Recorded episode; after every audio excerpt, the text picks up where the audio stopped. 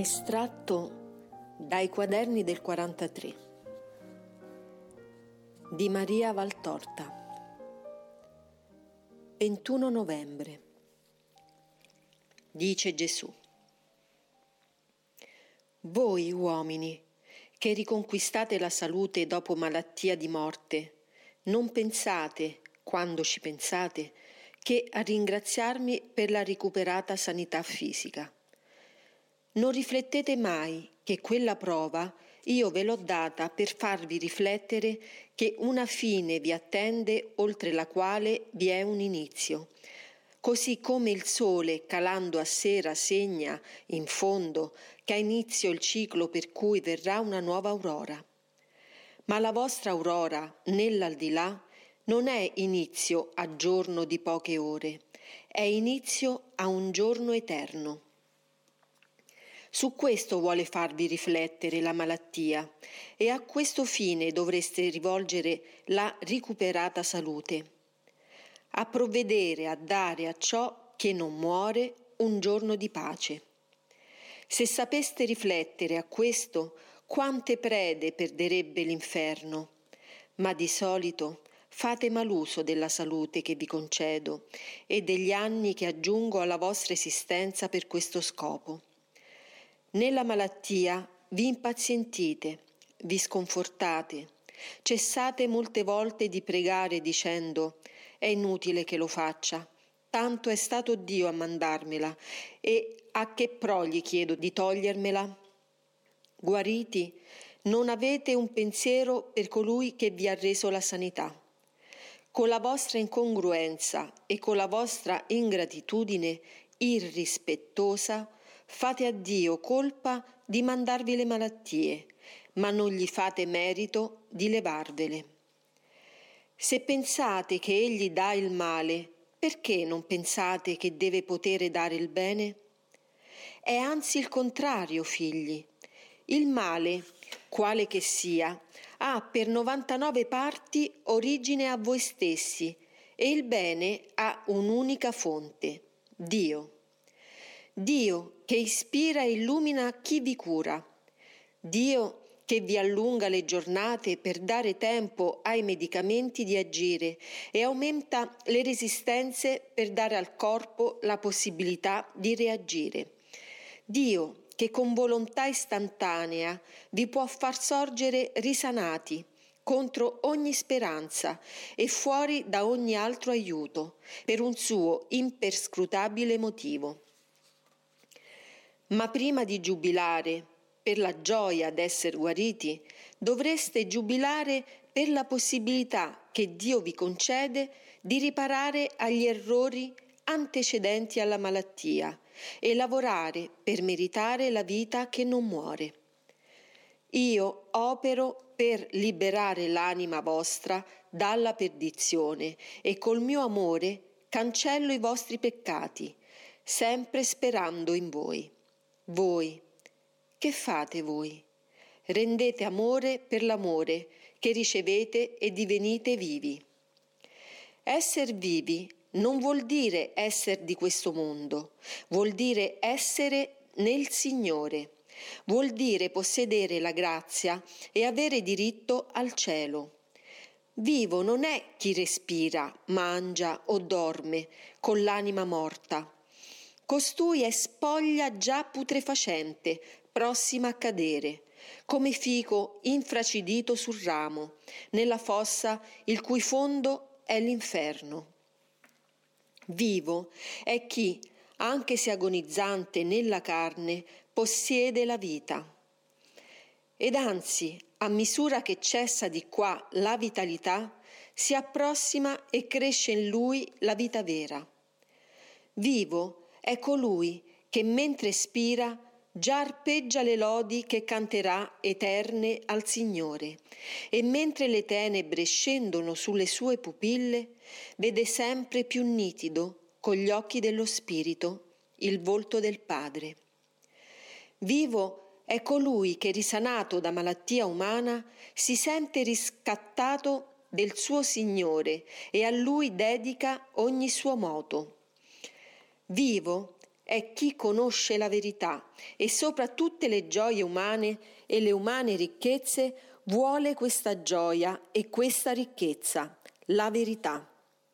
E per tutti i suoi giorni si dedica a possederla, perché la conoscenza di essa ha messo in lui la sete santa di conquistarla.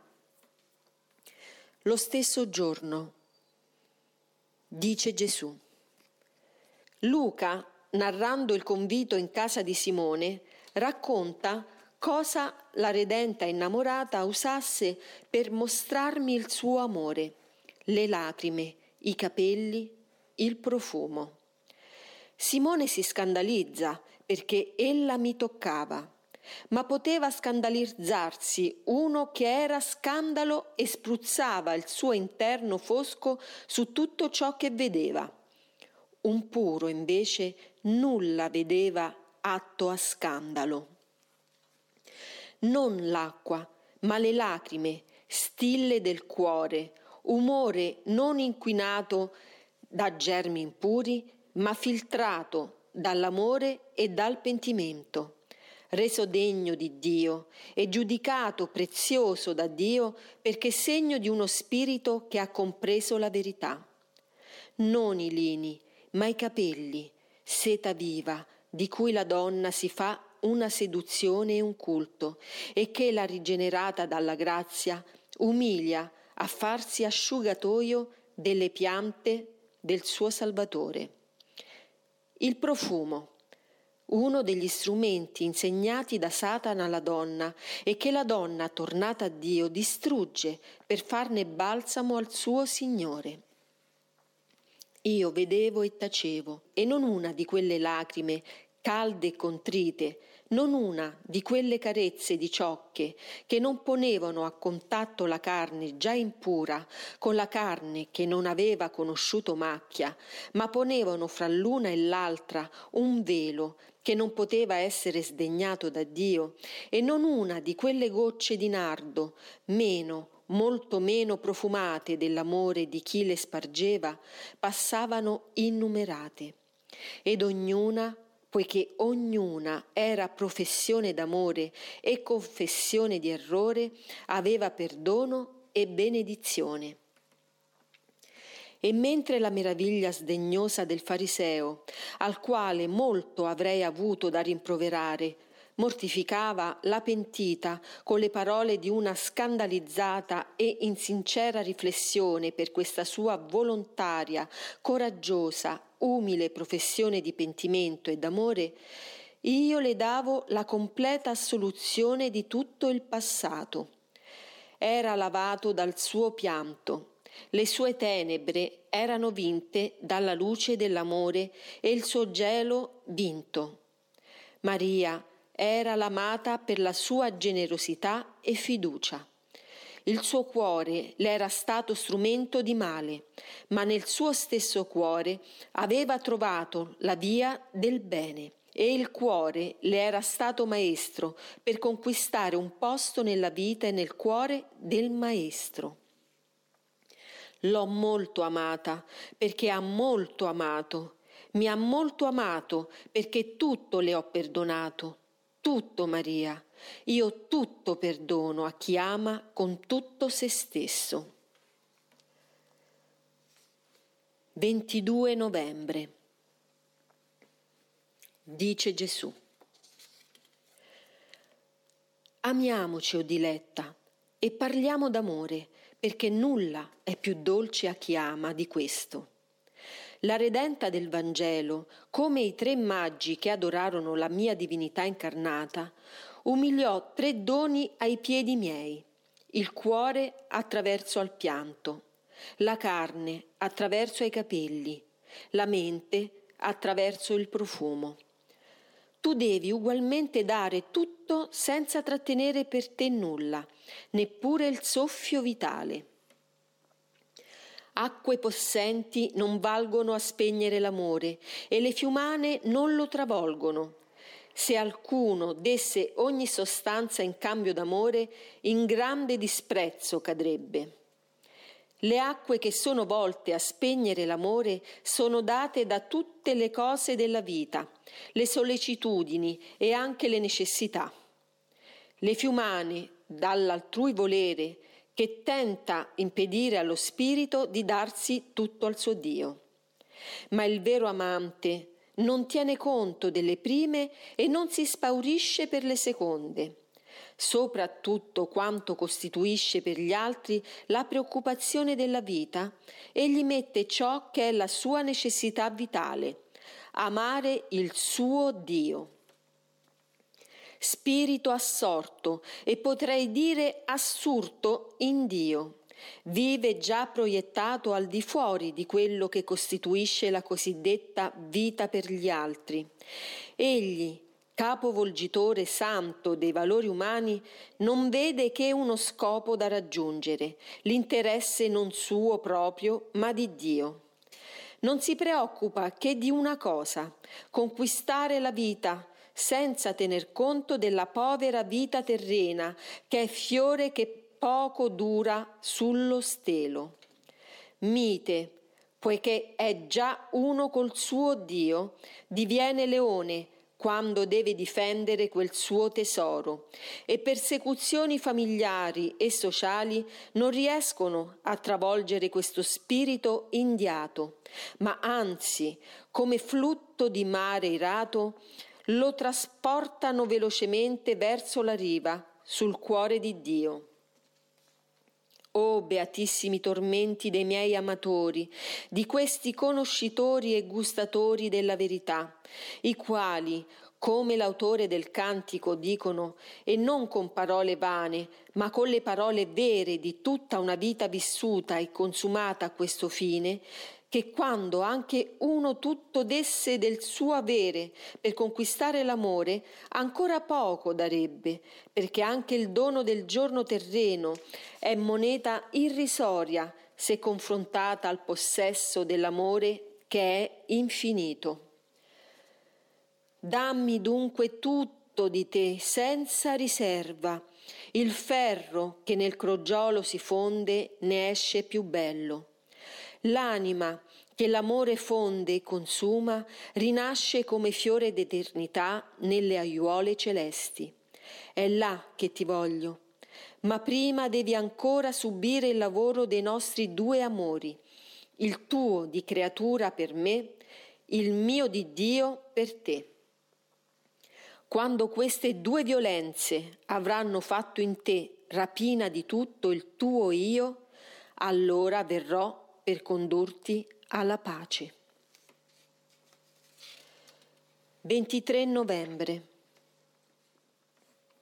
Dice Gesù.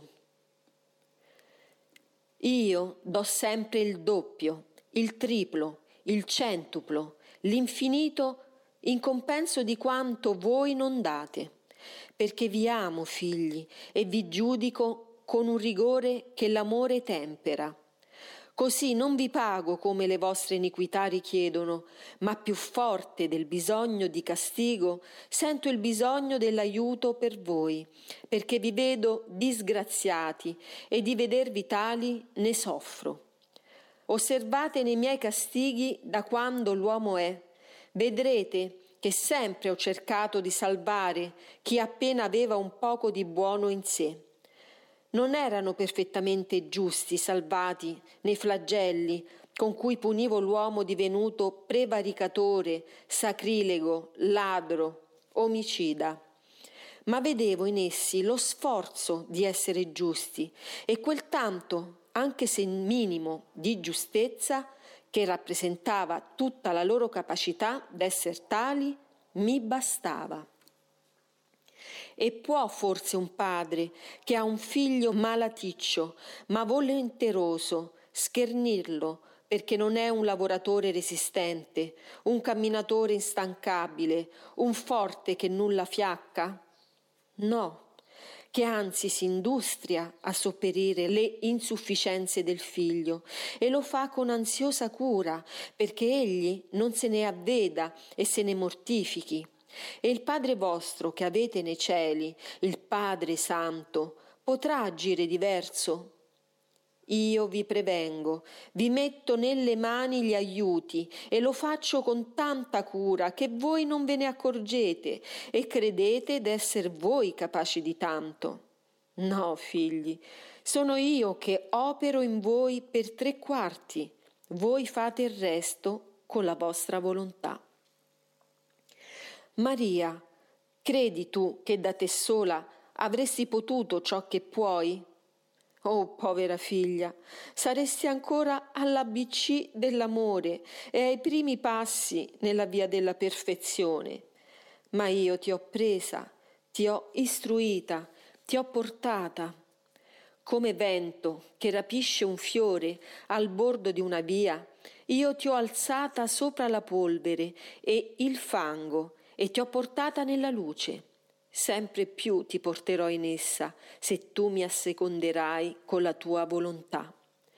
Ma quanti posseggono la volontà retta? Pochi, troppo pochi. Onde, nonostante tutte le mie cure, voi non progredite. Sono venti secoli che una voce ha detto il già detto da Isaia, preparate le vie del Signore, ma le vie sono rese sempre più ingombre al Signore dalla vostra mala volontà asservita alla bestia, che vi fa accumulare monti di orgoglio, creare carpacci di colpa, vie storte di menzogna, balli di accidia. Come può il pastore santo raccogliere il suo gregge sbandato, se prima non si sono radunate le pecore intorno alla verga della sua parola? Eccomi, io vengo a pascere una volta ancora i miei agnelli e a sorreggere le pecore che allattano, ossia i ministri del Cristo, che vi danno il latte della sua parola. Lasciate da parte ciò che non è pascolo mio. Riunitevi intorno alla croce è l'insegna della vittoria su tutti i nemici dell'uomo, tutti i nemici, quelli esterni, dati da guerre, pestilenze, fame, quelli interni, doppiamente incalcolabilmente distruttori, dati da spirito di mondo, razionalismo, triplice idolatria, mene di Satana. Aprite gli occhi, o oh uomini, Levate da essi la crosta che tanto errore vi ha accumulata.